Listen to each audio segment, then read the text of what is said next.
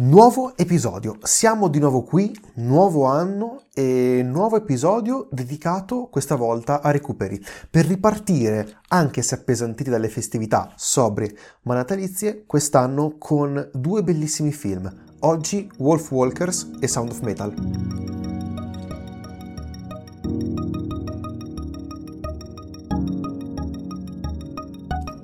Io partirei subito da Sound of Metal, opera prima di Darius Marder con Riz Ahmed.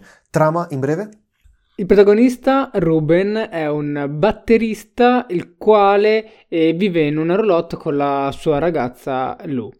E soltanto che di punto in bianco praticamente inizia a avere problemi all'udito, una sorta di acufene che secondo i medici piano piano porteranno alla sordità pressoché totale. A questo punto lui dovrà trovare il modo, trovare la forza di accettare questa nuova situazione e non si sa se lo andrà ad accettare immediatamente. Il film è la storia di Ruben e noi seguiamo questo percorso da quando avviene questo fatto comunque tragico per un musicista, ovvero la quasi perdita dell'udito eh, fino a tutto il suo percorso che lo porterà a migliorare e a comprendere che quello che ha non è un problema, ma semplicemente è una condizione che deve accettare e con la quale può vivere felice con se stesso e, ed in pace con il mondo. La cosa che però secondo me eh, risalta di questo film è il suono, eh, appare anche nel titolo e è fondamentale, è fondamentale in tutti i film il sonoro e qui viene messo in discussione, viene messo in discussione dal protagonista, viene messo in discussione dal regista stesso che sicuramente dal punto di vista del reparto sonoro ha fatto un lavoro eh, sicuramente da menzionare e anzi da, da premiare. Eh, la mancanza di suono cosa può comportare?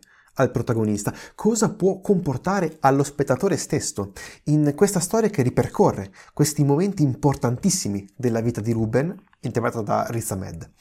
Il film però fonda anche le sue radici alla fine nella sceneggiatura, che ecco vorrei già iniziare a parlare di qualcosa che non mi ha particolarmente convinto, di quello che pure, pure è pure un bellissimo film.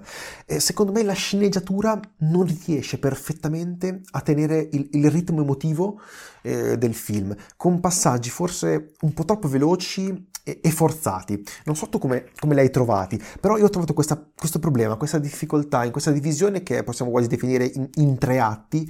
Ecco, il passaggio da un atto all'altro secondo me è troppo forzato e al tempo stesso troppo veloce e molte volte anche quasi immotivato. Concordo, e detto bene, i passaggi tra un atto e l'altro eh, sono troppo bruschi e, e, sinceramente non ne sentivi la necessità di questa velocità, di, questa, di questo ritmo così alto in momenti invece molto importanti in cui dovremmo andare a comprendere la psicologia del personaggio e gli eventi circostanti. Difatti sì, ci sono dei momenti, come hai detto nei passaggi che questo eccessivo di velocità potrebbe far sembrare quasi che ci siano dei buchi di sceneggiatura e altri momenti che secondo me non sono stati eh, resi appieno è quando diciamo la parte centrale adesso iniziamo a raccontare tutta la storia nella parte centrale risentiamo poco la sua mancanza più che legame con la musica quando non potrà più effettivamente suonare. Eh, un'altra cosa che secondo me è stata gestita molto male ehm, è il rapporto che ha con la ragazza, che mm, sì, ok, lascia questo rapporto alla scena comunque a Riz e tutto il suo udito alla ricerca dell'accettazione di se stesso, eh, però alla fine il film è un film eh, sull'amore, eh, non solo l'amore per la ragazza ma anche l'amore per la musica. E questa cosa secondo me traspare veramente in poche inquadrature, eh, non solo ok, l'amore per la ragazza, ma proprio l'amore per la musica, perché noi vediamo all'inizio che lui è un, un musicista anche bravo, che crede tantissimo eh, in quello che fa e lo fa insieme alla sua ragazza, però questa, mh, mm, questa mancanza della musica eh, è qualcosa che mi ha dato comunque un pochino di fastidio. Volevo magari che ci fosse, eh, ecco, come magari adesso vorrei fare un paragone a questo film, come The Wrestler, in cui il protagonista non riesce a fare meno del, del, wrestling, non riesce a fare meno di quello che è, cioè un lottatore, e qui secondo me viene mh, allontanata troppo facilmente questa questa, questa peculiarità che ha il protagonista, questo amore verso la musica che ha il protagonista. Ed è una cosa che ho fo- fortemente risentito eh, in un film che è bello, perché la storia comunque è, seppur per questi piccoli problemi, è molto interessante riesce comunque a tenere lo spettatore attaccato allo schermo e questo è un grande pregio che ha, che ha questo film. Però come detto ho trovato questi, queste piccole eh, difficoltà che non mi fanno apprezzare a, a alla fine eh, l'interezza della sceneggiatura. Secondo me è un elemento importante eh, della sceneggiatura è venuto meno, cioè parlo per bene, mi parlare in modo molto generico. E durante molti momenti, e soprattutto la parte centrale, e noi non riusciamo, cioè noi siamo col personaggio e non riusciamo bene a capire qual è l'obiettivo del personaggio. Noi abbiamo un personaggio che il suo obiettivo iniziale era quello di continuare a suonare e stare con la sua ragazza, quindi queste due cose gli sono impedite. Infatti, per, per questo, secondo me, è un film non, cioè, poco legato alla musica e poco legato all'amore con la ragazza, ma più con il rapporto de- del suono. In quel momento in poi non capiamo più qual è l'obiettivo, il suo obiettivo. Il suo obiettivo è, è riuscire a vivere come una persona eh, non udente, quindi come un sordo. Ni, perché lui si sforza di farlo, poi però tutto ad un tratto vuole, vuole cercare vuole insistere con la soluzione per tornare come prima, quindi non va a accettarlo. Però questo fatto di non accettare il, la perdita dell'udito in questa parte centrale non si sente e sì, sì, secondo me tranne nella parte iniziale dove era ben espresso il, l'obiettivo del personaggio non si, non si, percepisce pienamente in molti momenti. Difatti troviamo un personaggio che ha varie evoluzioni, è un personaggio comunque complesso perché troviamo all'inizio di un tipo, uh, cioè un ha un tipo di obiettivo, un tipo di personaggio, poi la parte centrale è un altro, un altro ancora e fino alla scena finale dove c'è l'ennesimo cambio, quindi ha un sacco di cambi. Per questo, secondo me, gli obiettivi devono essere molto più forti. È un film che disorienta e questo è da vedere sia in senso positivo, ma qualche volta anche in, in senso negativo. E, e, l'evoluzione, come hai detto te, del personaggio ehm, è qualcosa che lascia comunque un po' di, di, di disorientamento. Eh, però Riz Ahmed, parliamo un attimo dei personaggi, degli attori, è stato secondo me bravissimo a ripercorrere questo, questo smarrimento con, con, il fisico proprio. E, e, si nota che è proprio in bilico, eh, da un momento all'altro è pronto magari a ricadere in, in, antichi, pe- in antichi, peccati e questo secondo me eh, lascia comunque il segno. Non è una prova facile alla fine fare un personaggio che tutto ad un tratto inizia a perdere l'udito e deve essere una sfida veramente difficile per qualsiasi attore. E io però ho qualche riserva sulla, sulla sua recitazione, in particolare sulla sua espressività, che secondo me non riesce a modificarsi ed evolversi come si evolve il personaggio all'interno della storia. È comunque una ottima performance, ma forse non la considero una performance da, ecco, da strapparmi i capelli. Parlando sempre di performance, e poi ti lascio la parola sul, sul tuo pensiero, è il ruolo, secondo me, di Louise, cioè interpretata da Olivia Cook, che fa la fidanzata e parte del duo metal che insieme a Riz viaggiava per gli Stati Uniti, che secondo me non ha centrato per nulla l'obiettivo del film. Lei, secondo me, è forse il punto più debole che ho trovato de- de- dell'intero film a differenza di Paul Raci nel ruolo di Joe, che invece ruba la scena anche al protagonista stesso. Eh, ha questo ruolo del capo della comunità in cui Ruben andrà a ritrovare la pace e ritrovare se stesso, che mh, mm, è un ruolo da attore non protagonista che sicuramente dirà la sua anche in ottica di premi, perché è stato veramente, veramente bravo e lascia indubbiamente il segno. A proposito di premi, secondo me Riz Ahmed probabilmente vincerà qualcosa di importante o comunque verrà candidato a qualcosa di importante, perché secondo me la sua performance è stata molto ottima, molto bella, è stato molto bravo. Una performance sì, solida. Cioè, un sacco, per me è stato, è stato davvero bravo. Adesso non cominciare la performance da strapparmi i capelli, però non mi puoi strappare i capelli. Vabbè. E sì, è stato davvero molto bravo. E ehm, il ruolo di Lou o Louise, comunque della fidanzata di Olivia Cook, mm, forse anche Ni, forse tra i tre, tra protagonista e due non protagoniste, è quella che ti lascia, ti lascia meno, forse perché il personaggio comunque appare poco e traspare ancora meno perché la vediamo in due situazioni è completamente diversa. Difatti l'ultimo è Paul Raci, il quale era praticamente è un attore, però che non ha fatto niente a questo livello, tra l'altro scelto perché è figlio di, di genitori sordi e quindi aveva esperienza comunque in quest'ambito, è stato strabiliante, infatti cioè effettivamente come hai detto te sta ricevendo molte candidature a premi comunque in America premi americani quindi non a livello internazionale strabilianti però bravi bravi bravi. E anche riguardante eh, una piccola nota nel, nella comunità eh, di sordi hanno messo eh, svariati attori e, e non attori e realmente sordi. Questo cioè, è interessante come hanno cercato di rendere effettiva la, la comunità come realmente una comunità uh, sorda, quindi persone che tutti i giorni hanno a che fare con la, il non udito. Esatto, eh, parlando però di quello che noi interessa di più alla fine di, di un film, come avete notato, la regia. Eh, la regia di opera prima, eh, perché ricordiamoci che il regista, eh, Darius Morder, è al suo debutto, e secondo me come, come, debutto è un grandissimo debutto al cinema e torniamo sul discorso dell'episodio precedente eh, che vi consigliamo di recuperare eh, in cui parlavamo di, del 2020 come un anno di grandi debutti, di nuovi registi che tendono ad affacciarsi sulla scena. Ecco, Sicuramente anche Darius rientra tra questi, rientra tra i grandi registi che nell'anno precedente ci hanno fatto veramente eh, impressione e che sicuramente continueremo a seguire in quella che speriamo sia una, un'evoluzione costante e continua.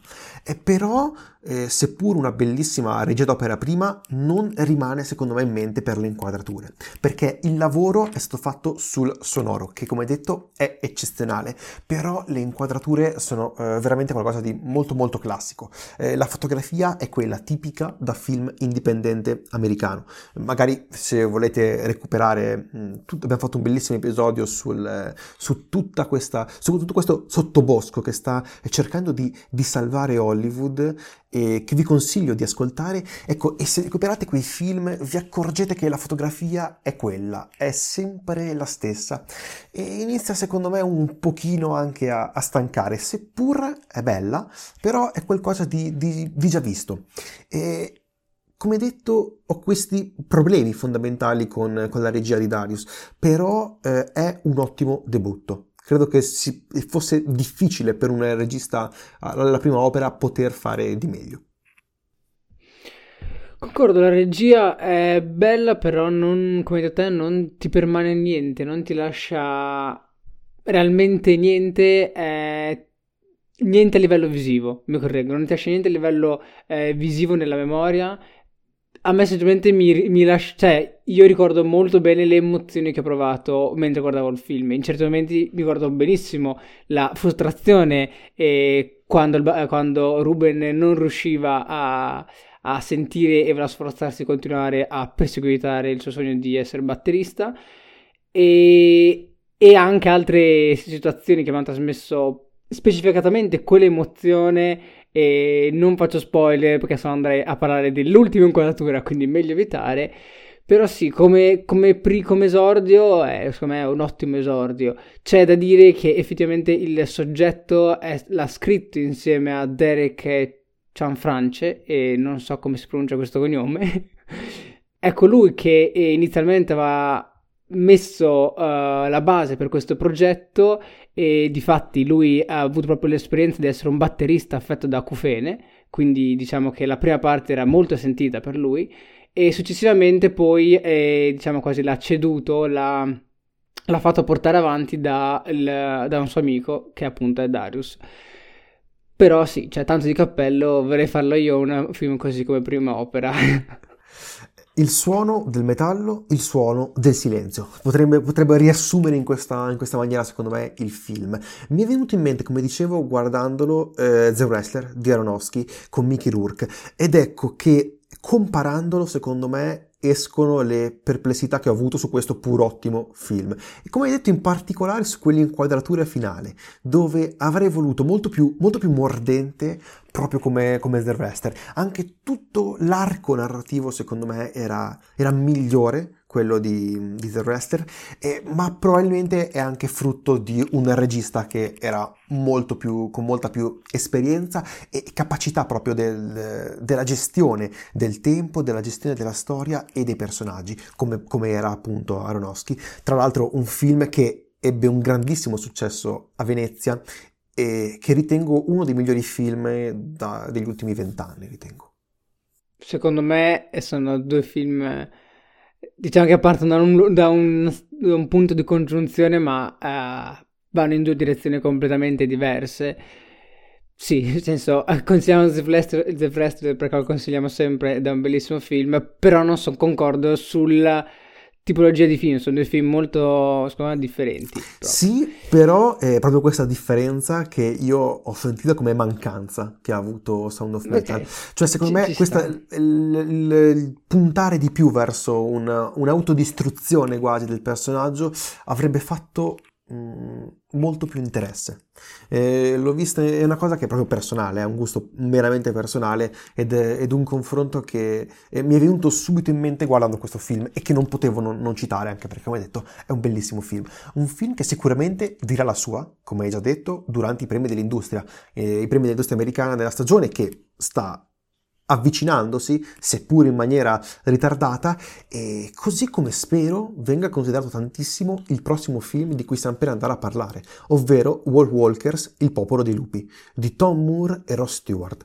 Trama in breve. Allora, stiamo parlando di un film di animazione, innanzitutto, e la nostra protagonista è Robin, che è una figlia di un cacciatore, il quale, viene, il quale inglese, viene ingaggiato da un lord, diciamo, uh, dell'Irlanda per eh, cacciare gli ultimi lupi dal bosco che stanno tentando di deforestare per far spazio ai campi. E Robin, eh, cercando di seguire letteralmente le ombre del padre, eh, incontra Meb, una particolare ragazza pressoché selvaggia e selvatica.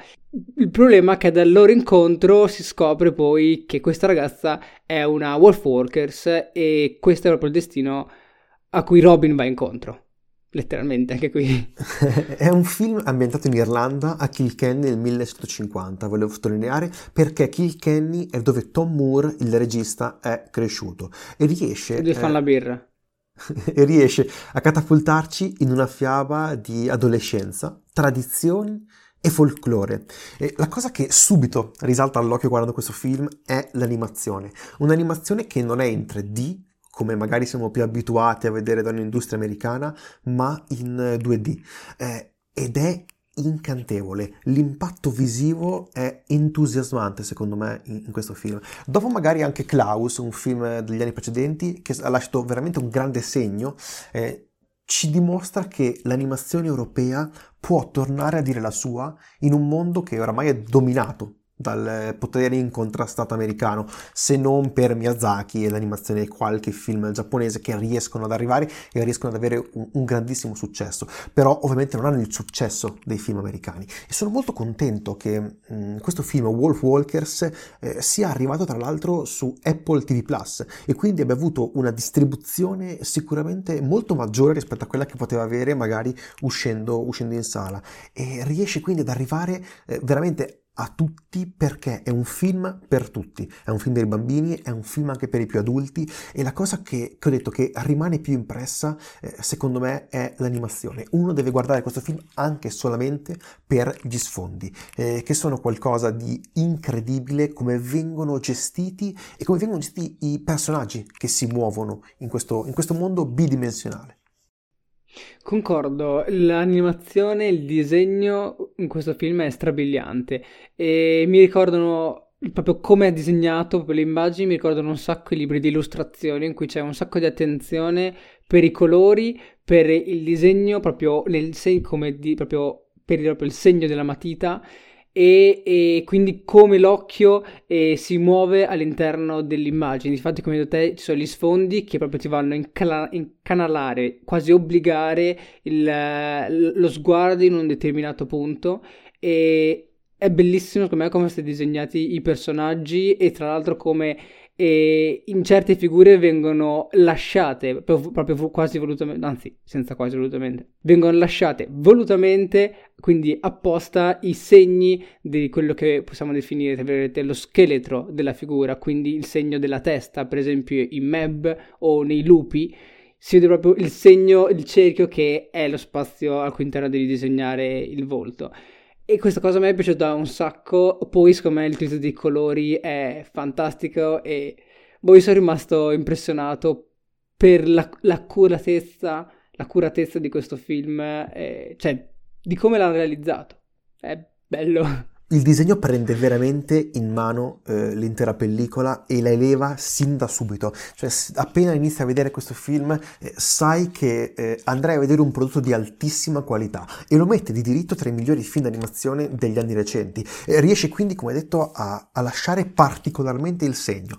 è molto bella anche, anche la storia, perché sì, è una tipica fiaba, è una tipica eh, favola molto, molto europea. Eh, siamo in Irlanda, eh, lei è inglese, eh, siamo in un'epoca medievale eh, dove ancora queste, queste piccole, questi piccoli borghi con il loro lord, che è un po' il, il capo e anche la divinità suprema, e dietro, diciamo, e a fianco a questa piccola cittadina vi è un bosco, è un bosco autunnale che in tutte le fiabe, bene o male, era sempre ritenuto come un luogo cupo e tetro, no? Nel, nell'idea classica della fiaba il bosco è qualcosa di, di oscuro, qui però riesce a diventare subito eh, luogo magico e colorato, molto più eh, bello della città stessa. È un film anche questo, se ci pensiamo, sulla, sulla citazione di se stessi, sulla citazione del diverso, la citazione degli altri per poter vivere insieme, in comunità, come, come, fanno i lupi. I lupi vivono in comunità e vivono tutti uniti, a differenza magari degli uomini di Kilkenny, che non pensano altro a espandersi e a cercare di sopravvivere a differenza secondo me di vivere da segnalare secondo me anche la colonna sonora ci sono delle canzoni che si stanno alla perfezione in questo film e danno proprio l'idea danno questo sentore di, di Irlanda che è bellissimo sia dal, dai colori sia dall'immagine traspare proprio eh, tutta l'amore che hanno Tom Moore e Ross Stewart per la loro terra. E per questo è un film che io consiglio di recuperare a chi non l'avesse già visto, eh, perché è uno dei migliori film dell'anno precedente. Con- concordo, concordo. Bene, direi che possiamo terminare qui questo episodio per rimetterci un pochino anche in carreggiata dopo queste, queste piccole vacanze eh, natalizie. E se brevi disclaimer finali ci potete trovare su Instagram, Effetto Vertigo Podcast, potete scriverci eh, un'email a effettovertigopodcast.gmail.com eh, fateci sapere cosa ne pensate, lasciate delle recensioni, siamo molto contenti per gli ascolti che stanno ricevendo gli episodi precedenti e questo ci, veramente ci motiva ad, ad andare avanti e fare sempre sempre di meglio. Si sta per aprire la stagione dei premi, perché ad aprile arriveranno gli Oscar, seppur in maniera un pochino ritardata quest'anno causa coronavirus, eh, però in questi due mesi eh, inizieranno probabilmente a uscire altri, altri film importantissimi e si inizierà a delineare alla fine quello che sarà il, diciamo, diciamo, il finale al 2020. Eh, speriamo che sia anche la conclusione di, di questa pandemia e che si possa tornare al cinema, eh, perché è una cosa che sto sentendo veramente moltissimo la mancanza. Ma ne parliamo magari in un altro episodio. Mm, io direi di finire qui per oggi. Io sono Tommaso. Io sono Aurelio e vogliamo ovviamente ringraziare eh, coloro che ci hanno suggerito questi film dall'episodio precedente, cioè Citazionisti Anonimi per Wolf Walkers e Chiara Bis di eh, Ciwi Podcast per Sound of Metal. Grazie e arrivederci.